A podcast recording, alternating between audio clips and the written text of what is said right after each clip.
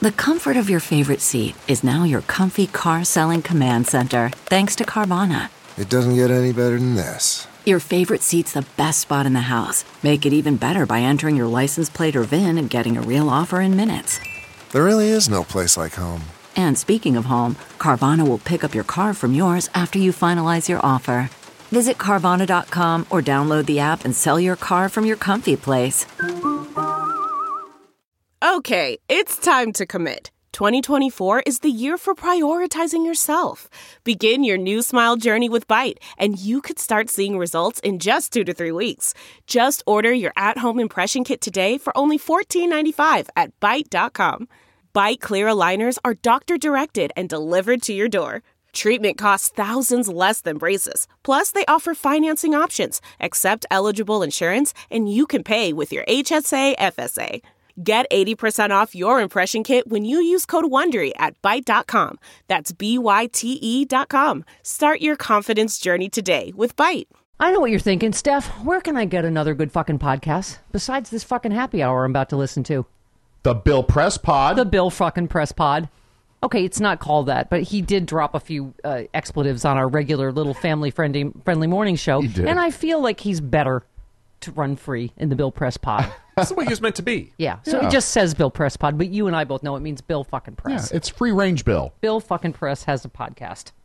It is still the same. Uh, it's the same cuddly Bill that you love with all the top progressives, right? Mm-hmm. Congress people, senators, you name it. Uh, newsmakers in Washington D.C. Thought It- leaders. Yeah, thank you. With water cooler talk, everybody. Uh huh. What everybody in the political world's talking about.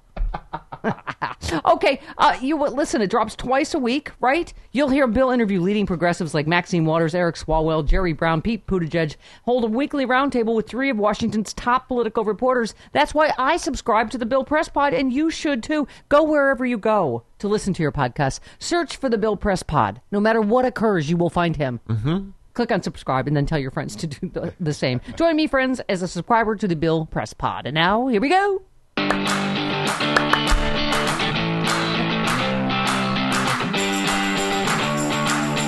All right, calm down, calm down, calm down. calm down, calm down. Calm the F down. Okay. Happy, happy hour. This is so exciting. Steve Schmidt, political consultant extraordinaire, joins us. I, I Steve, okay. I'm going to try to calm down and not freak you out.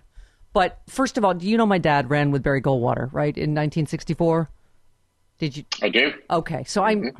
I don't, I don't want to call them daddy issues, but oh, I long for the days of principled Republicans like you. And when you get going on your rants on MSNBC, I you are just such a patriot. It, it just I can't tell you how much it resonates with me. Oh, thank you very much. That's nice. I and listen, we have a love hate thing because there's a whole period where I hated you because you are so good at what you do. but I mean, this not only you said this when you renounced the Republican Party and became independent. Is it, this is not only not you can go back not Reagan's party. This is not my dad's party, Goldwater's party. I mean, you can go back. This is Trump's party, as you said when you renounced the party. You said this is fully Donald Trump's party now. It's a Trump party, but more than that, it's it's anti-American in the sense that it's a cult of personality, and we we've not seen very many political cults of personality in this country over the entirety of our history. I think culturally, ideologically, I imagine this is what it would have been if George Wallace became president. That's that's really what Trump embraces is Wallaceism. It's a uh, Southern evangelically infused, and by Southern evangelically infused, I, I don't mean good people of faith. I mean the Pharisees in the temple, the Jerry Falwell Juniors, the Franklin Grahams, the nut in the White House who's the spiritual advisor, Pastor Hagee, and the rest of these people.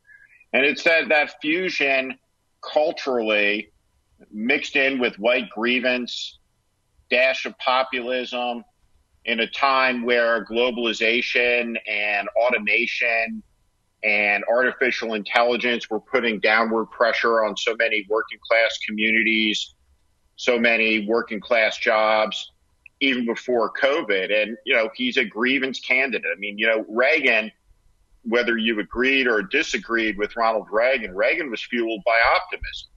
right? And mm-hmm. that optimism won him an election with 49 states. Trumpism is fueled by grievance. And in that grievance culture, there's no no one allowed to be a bigger victim than Donald Trump. Yeah. He is playing the role of victim in chief every day, every hour, blaming somebody for his abominable failures of leadership and his total incompetency and ineptitude. And so that's the that's the hour we live in now, which is you know very different, very um, different than what we've ever had before that is one of the love phases of your yours and my love hate relationship. Is when I was a 21 year old USC college kid, I voted for Donald or Ronald Reagan. So I when I was a daddy's girl, and I assumed I was a Republican too. So right, but it, it just it seems like a million years ago in terms of uh, just I, as you always put it on Twitter and on TV. Just I, you said we have just never seen anything like this. You said, I bet no future president will ever hang Trump's portrait in the White House. It will be impossible to shower even false praise on the most vile of men. His presidency will be like Chernobyl, something to be sealed off, a poison to be contained. And I, that's what I would think. And I can't speak for my dad. Stevie's been gone, you know, since 83. But he was a Nuremberg prosecutor. I, I can't imagine. He was chairman of the Republican Party. I can't imagine him hearing Trump say there's very fine people referring to Nazis in Charlottesville. I mean, we just we lost this as like in terms of just what kind of man he is. I, I can tell you what kind of man my dad was, and it's it's like you and John Weaver and Rick Wilson and all the guys that have renounced the Republican Party and Trump because basically because of the kind of man he. Forget president, right? He's just a despicable human being. Well, for sure. He he embodies all of the anti virtues. He's selfish, he's vain, he's narcissistic, he's in it for himself. We've never seen a president who's more corrupt. We've never seen a president meet a moment of crisis as incompetently as this one has. But all of his defects, and they fall basically, if you were to generalize, into three categories. He's he's proven himself to be intellectually deficient he's mentally deficient. I mean, somebody who gets up there and says that the way you deal with coronavirus is to inject yourself with disinfectants, and he's morally deficient. He's he's unable to process that we have a hundred thousand dead Americans, and we'll have many more. The collective grief that we feel as a country, it, it doesn't touch his heart at all. He has an incapacity for leadership at, at every level. And so we see the spiraling dishonesty, the fantasy that everything will be recovered by the fourth quarter. And we realize that Joe Scarborough has pointed this out, I think, in a brilliant Washington Post column, and he talked about it on Morning Joe this morning, which is how did the country that has half of the world's Nobel Prizes for science and math in the last 50 years, well, last 70 years since 1950. How could this happen here?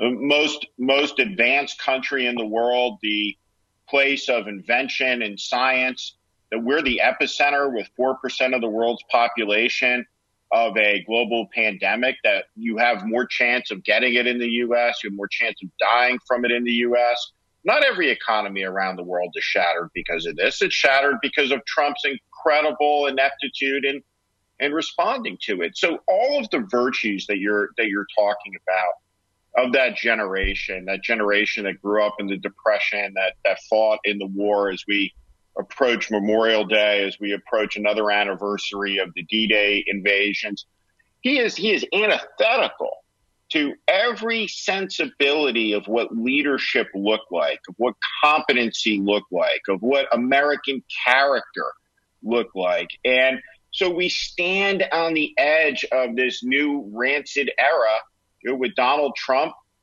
putting his case forward for reelection, I think, in one of the most consequential elections in the country's history. Yeah. Not since 1864 we had a bigger choice for the direction of the country. We decided in that election whether we'd be a country at all or not. Yeah. Well, now you brought up a sore spot. Um, you know, Steve, I have to say, I got to ask though, because my liberal friends have already hated me that I voted for Reagan. You know, I don't know how many years ago that was, but I mean, why are you guys so much better at this? I feel like than our side. These Lincoln Project ads, you guys know how to go for the jugular.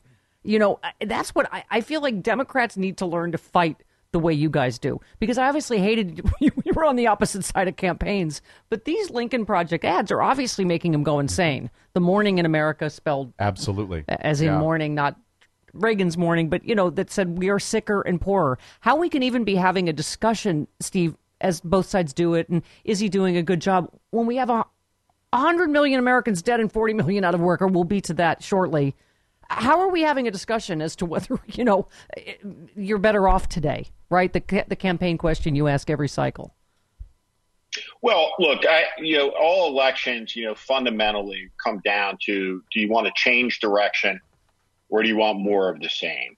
And it, it's very difficult to imagine what the case for more of the same is as a matter of reality. So you see a number of national polls right now that show Joe Biden up 11 points. You see Trump's numbers collapsing with key demographics co- collapsing in the swing states. But mostly the country looks at this and says that this is not what a winner looks like. This is this guy's a loser. And and and I don't mean this I don't mean this um I don't mean this to name call. I he's an imbecile. Yeah, It's well, he when, is. when when and that's and I and I use that word because that's the that's the word that describes most surgically his behavior throughout this entire crisis in the English language. You know, if he was the French president, I'm sure we'd have to find the appropriate French word to do it. But that's the word in the English language. Mm-hmm. When, Yeah. when you look over and over again about the things that come out of his mouth, and and people look at this, and people will tolerate crazy in this country, and they'll be entertained by it Yeah. so long as you're winning. And there's no argument to be made that the country's winning. And so they see someone up there every day fumbling around, slurring his words, talking nonsense, contradicting himself, misinforming the public. He puts on a clinic of incompetence. He gets up there, the entire country's locked up at home, and he talks about how great his ratings are Yeah. Talks about how everyone is to blame but him, that he's not responsible for anything. And this is the guy when there were 15 cases in this country, said it would all soon be gone, praised the Chinese handling of it. And I just think that sometimes people say in these moments, they'll say, this isn't a time for politics.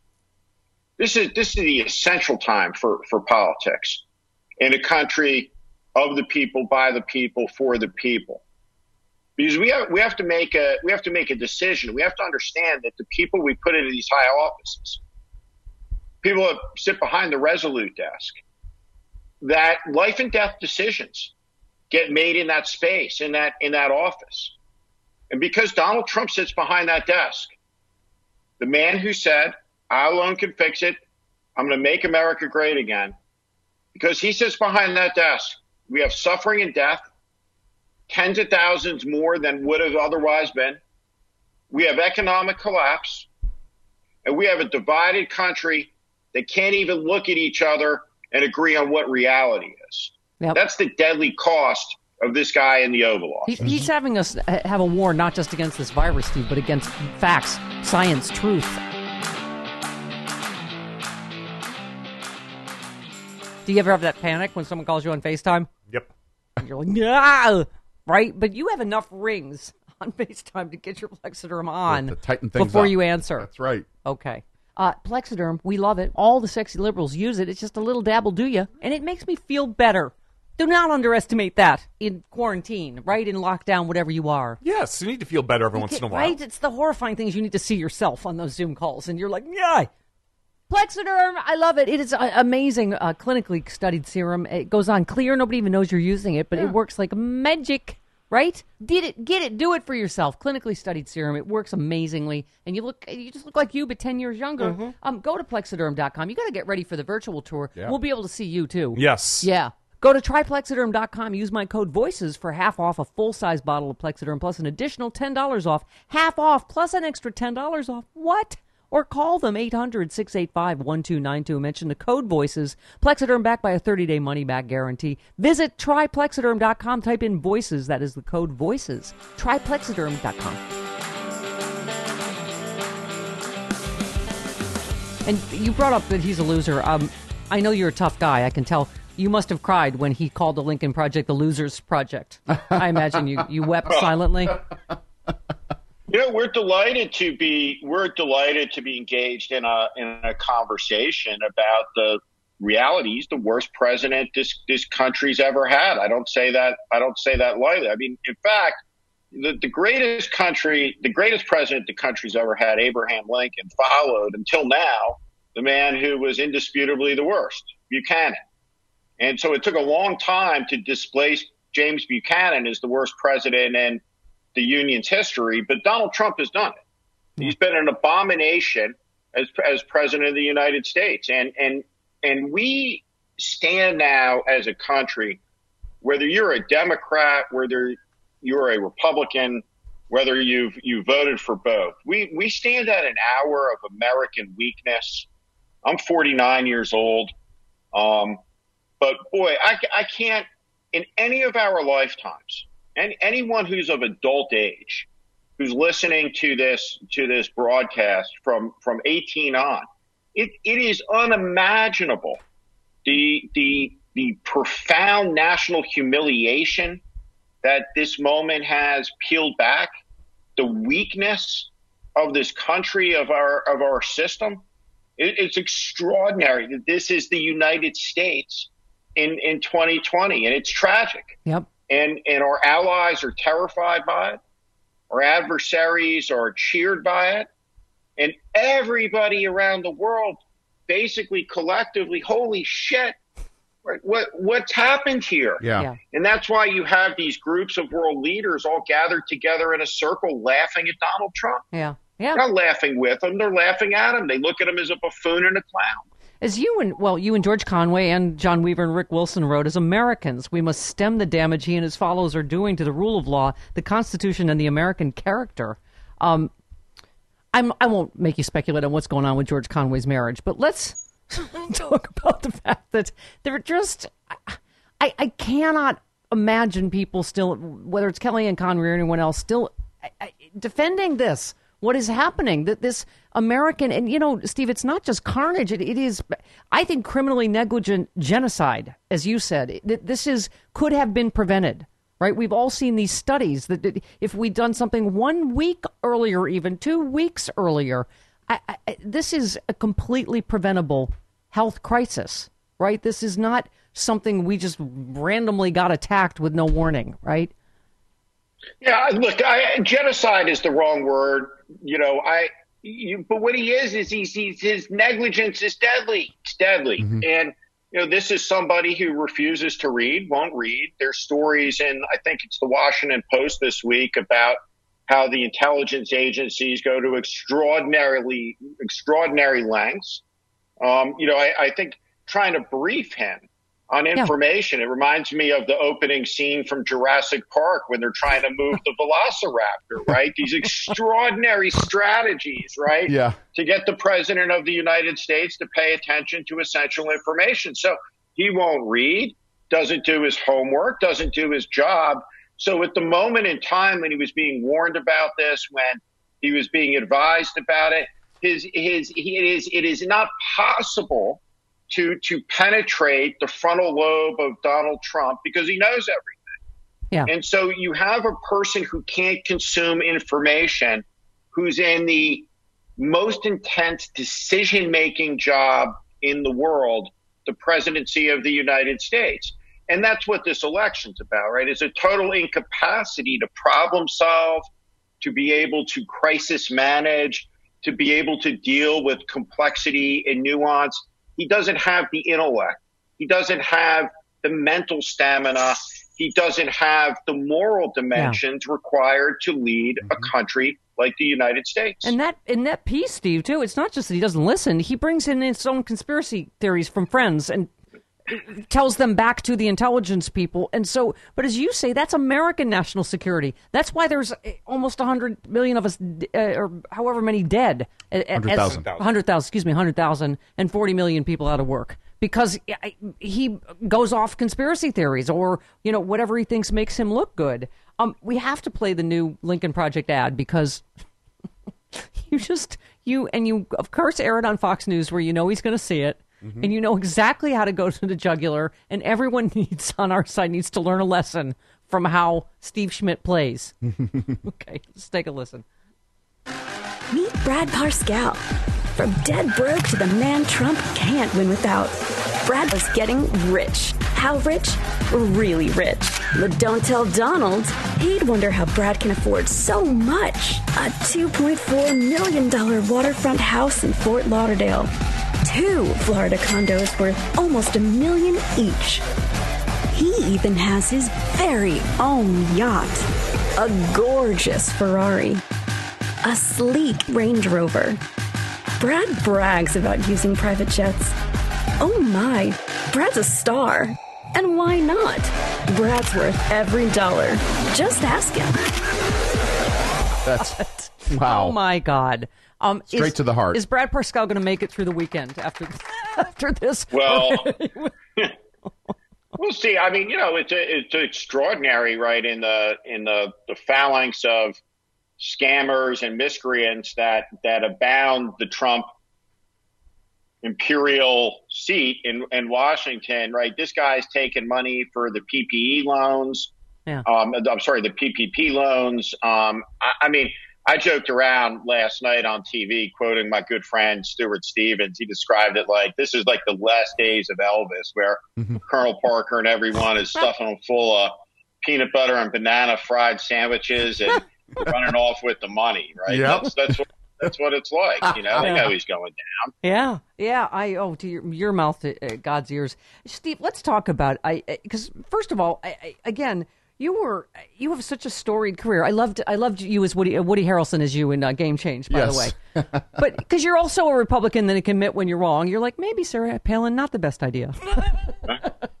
but right, I mean, this is also this guy can never admit he's wrong, can never take responsibility for anything, which is so dangerous in the Oval Office, right? Oh, for sure. Look, taking responsibility, accountability, the ability to learn from mistakes, to process inter- information. This is elementary stuff, and he has an incapacity for it. Always, always has. But you know, you can't have the person with the most responsibility in the world have an absolute allergy to the concept of it. Yeah, you and you know, obviously, I this must have gotten so personal for you a long time ago. But uh, as John McCain's senior advisor. I mean, again, I didn't agree with John McCain on a lot of stuff, but fully decent man, patriot, and the the way Trump went after him, even after he was mm-hmm. dead, was just I. You must have so many news cycles ago gone. How how can the American people accept someone attacking a, a genuine war hero like that? Well, look, you know, I you know Winston Churchill made the observation um, that in a democracy, the people get the government they deserve. Mm-hmm. And so, you know, civics and citizenship are action sports. You know, yeah. they, they require participation. And, you know, I think, you know, when you look at Donald Trump's performance over these last couple of years, you look at the desecration of the dignity of the office of the president of the United States, his comportment, his lack of probity, rectitude, all, all, all of it. Yeah. These are, these are appalling characteristics, and and no healthy society um, can can make it um, with with without any virtues that are celebrated. Right, the the things in John's life, and he was a complicated guy. Um, you know, to say the to say the least. And and the last thing I think that John McCain would ever want is to be sainted. Right? Um, he was yeah. he was magnificent in so many ways because of how flawed he was, right? Mm-hmm. But his, but even his flaws in my mind were were great. But the things he stood for, right? You know, why why was it that John McCain touched, right, uh, Americans, right? What what was it as we celebrated, you know, the McCain life at the at the end, right? What what is it that we're celebrating, right? We're celebrating guts and toughness, courage, patriotism, love of country, sacrifice. And the, the, the things that McCain stood for, forgiveness, leading alongside John Kerry under President Bill Clinton, right? The veteran who protested the war, the protester who didn't go to war, the son of the admiral who refused to come home early. Those three men restored relations with Vietnam. So, so yeah. forgiveness and, and redemption also part of the McCain legacy. But, but the things that McCain stood for are all virtuous things, and they're as necessary in the lifeblood of a nation as is oxygen and water for plant life. It, it's elemental, and and and we can't, as a country, look at Donald Trump and be proud of how he represents us. Yeah. Because he disgraces his office, and in doing so, he disgraces our national honor and the American people. Yeah. And he does it all the time. Um, let's focus more on the hate part of our love hate relationship, Steve Schmidt. Um, not only uh, worked on McCain's campaign, of course, but uh, George W. Bush, Arnold Schwarzenegger out here in uh, California. Um, here's the part you were um, deputy assistant to uh, and counselor to Dick Cheney. mm-hmm. You were part of the senior strategic planning group led by Karl Rove that ran uh, mm-hmm. George W. Bush's reelection campaign. You oversaw that reelection war room. Um, you were the White House strategist responsible for the U.S. Supreme Court nomination of Samuel Alito, and and John Roberts. Um, but again, I it seems like because you guys even said on the Lincoln Project, you're like, you don't even care. There's got to be part of you that's like, oh, in terms of a blue wave. But you're like, we got to, we don't care. We're we don't we flip the Senate, get more seats in the House. We've got to take this country back. We got to take sanity back. Right? I mean, I look forward to the day that I can hate you again and we can argue about uh-huh. actual poli- about policy, political yes. policy things. Right. Exactly. Yeah. Yeah, I'd rather I'd rather live in a in America dominated by progressive policy than in Trumpistan um, where the rule of law is out the window and we've become a third rate banana republic, which is the trajectory he's got the he's got the country on. And so his illiberalism uh, bothers me profoundly. And and let me let me make this point. Um, we we have two political parties in the in the country, um, major parties. And those two parties uh, are respectively the first and the third oldest political parties in the world. And they are two of the most important institutions for the advancement of human freedom and dignity in the history of the world. They're, they're, they're not just important American institutions, they're important institutions. They, they have both produced the right people in the right moments to lead the nation in hours of peril. The greatest president the 19th century. I would argue the greatest in our history, Lincoln, the first Republican president. And the union that he saved went on to save the world with the leadership of the greatest Democratic president of the 20th century, the greatest president of the 20th century, FD, FDR. And so I, I've never looked at the parties from a prism, even when you're running campaigns, is the Democratic Party is all wrong the Republican Party is entirely virtuous. That my view of it coming up in the 80s is the Republican Party for me was was was more of a fit, more of a home, and I thought was slightly more right than the Democrats were. But let me tell you something: that Ronald Reagan, who has inscribed on his tombstone these words, which are, you know, in my heart, I know that man is good, that in the end, what is right will triumph over what is wrong and there's purpose and worth in every human life. That doesn't sound like Trumpism to me. I mean, I have no doubt how these men would vote in an election between Joe Biden and Donald Trump if you understand anything about these people. And so you know, we we're in this rancid, terrible era. Our our democracy is being eroded. We're seeing corruption institutionalized at, at, at deep and epic levels. And so in a month, where the government goes out and spends $3 trillion, I don't even know what it means to be a limited government conservative anymore in a country now with 40 million unemployed people. And what, what this, this entire episode has done is peeled back how dysfunctional and backwards our country is. compared to so many countries in the in the world.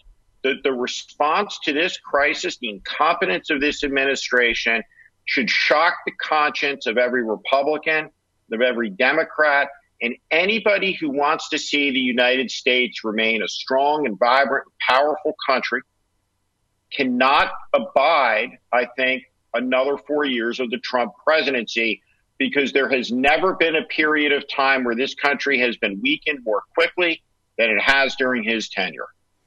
I feel like I'm watching you on MSNBC. This is the part where I, I you don't want to know all the details, but I just, make noises and I stand up and cheer and I throw stuff.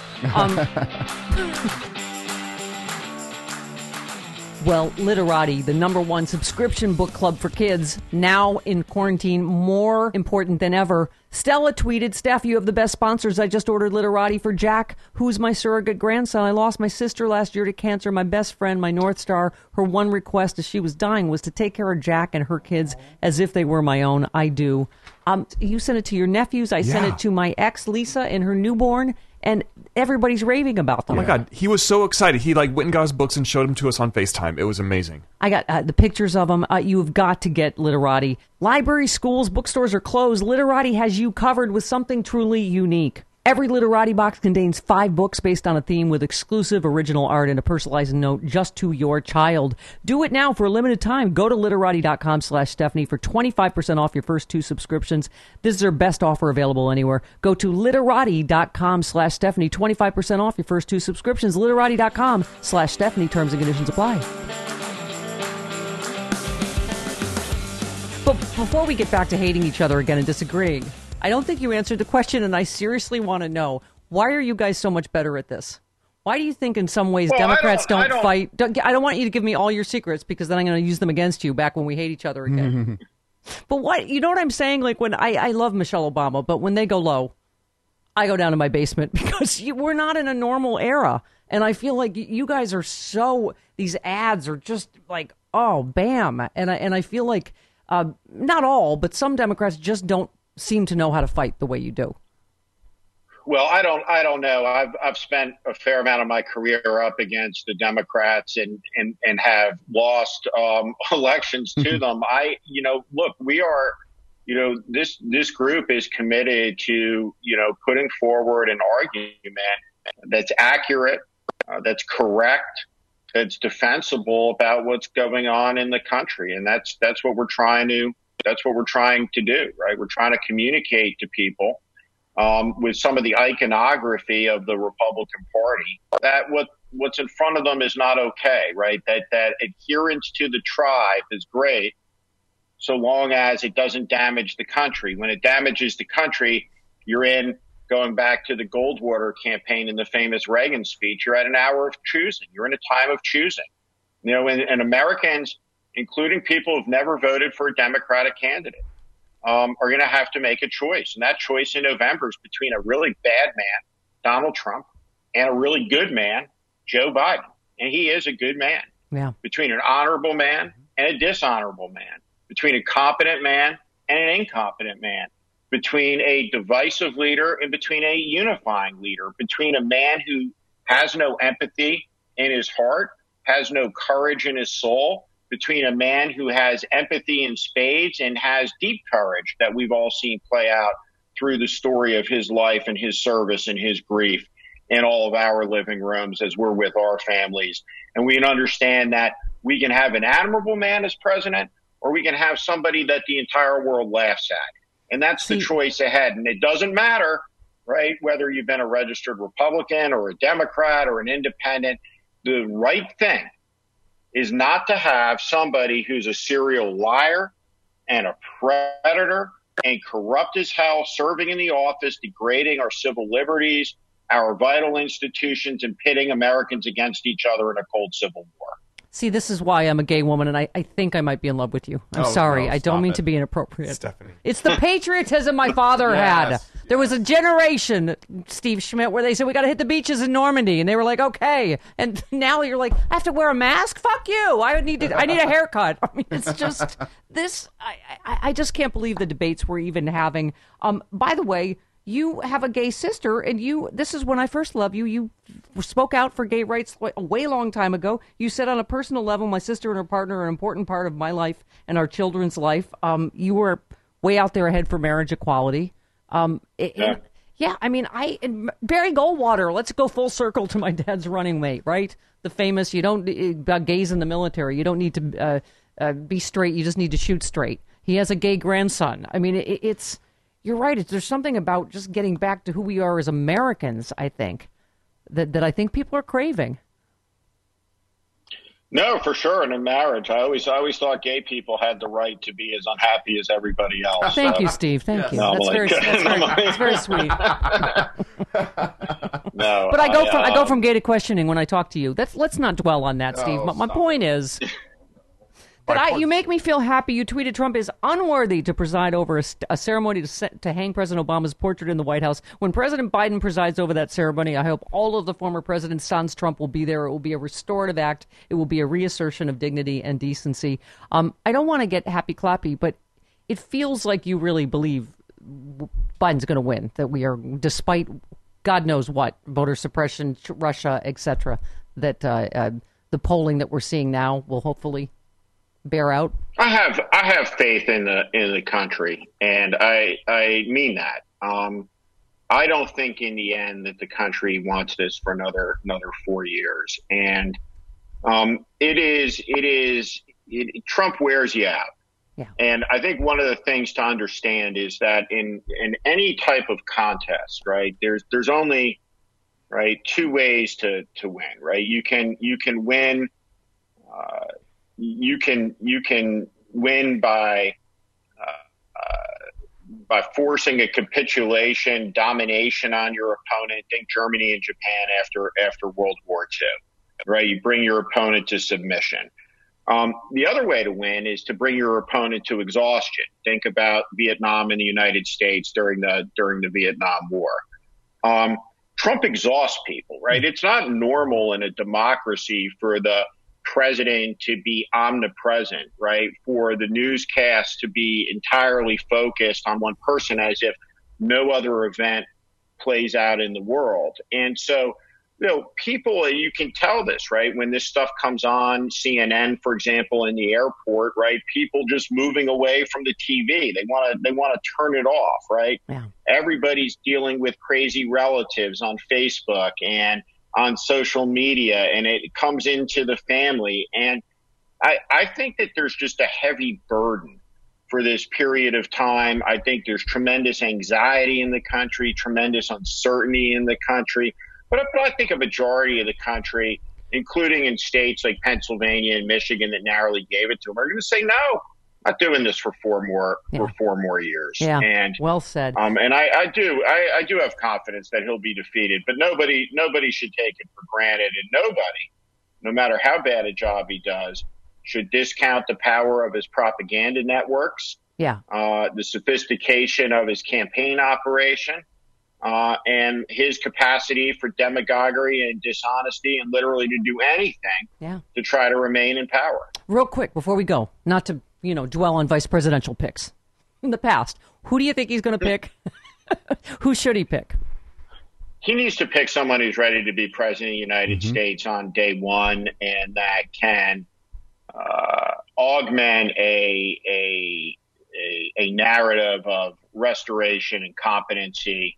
And obviously, it's a it's an important pick because you know that that person has a likelihood of being a future nominee of the of the party, and, and certainly um, will represent uh, a a moment of of generational change in the party. I, I was I was wrong um, about this four years ago, which was I said this would be the last election where two baby boomers ran against each other, um, and that's that's not the case. But but this will be uh, the last election in, in American history where we have the two baby boomers running against each other. So it, it will be a pick that I think is likely to be, I think there's a tremendous chance that it'll be a woman. I think there's tremendous chance that it could be a minority woman.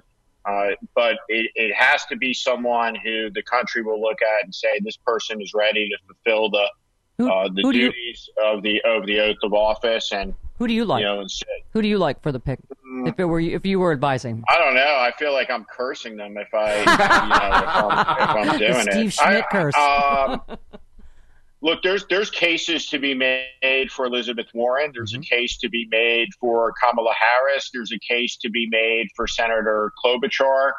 Um, there's a case to be made uh, for the Michigan governor. There's you know there there's a number of you know of of of, of choices out there that are that are attractive choices. But you know, look, you know they got to be able to get through the vetting. They have Yeah. to be able to perform on a national stage. They got to be able to take the fight. But I, I'll say this.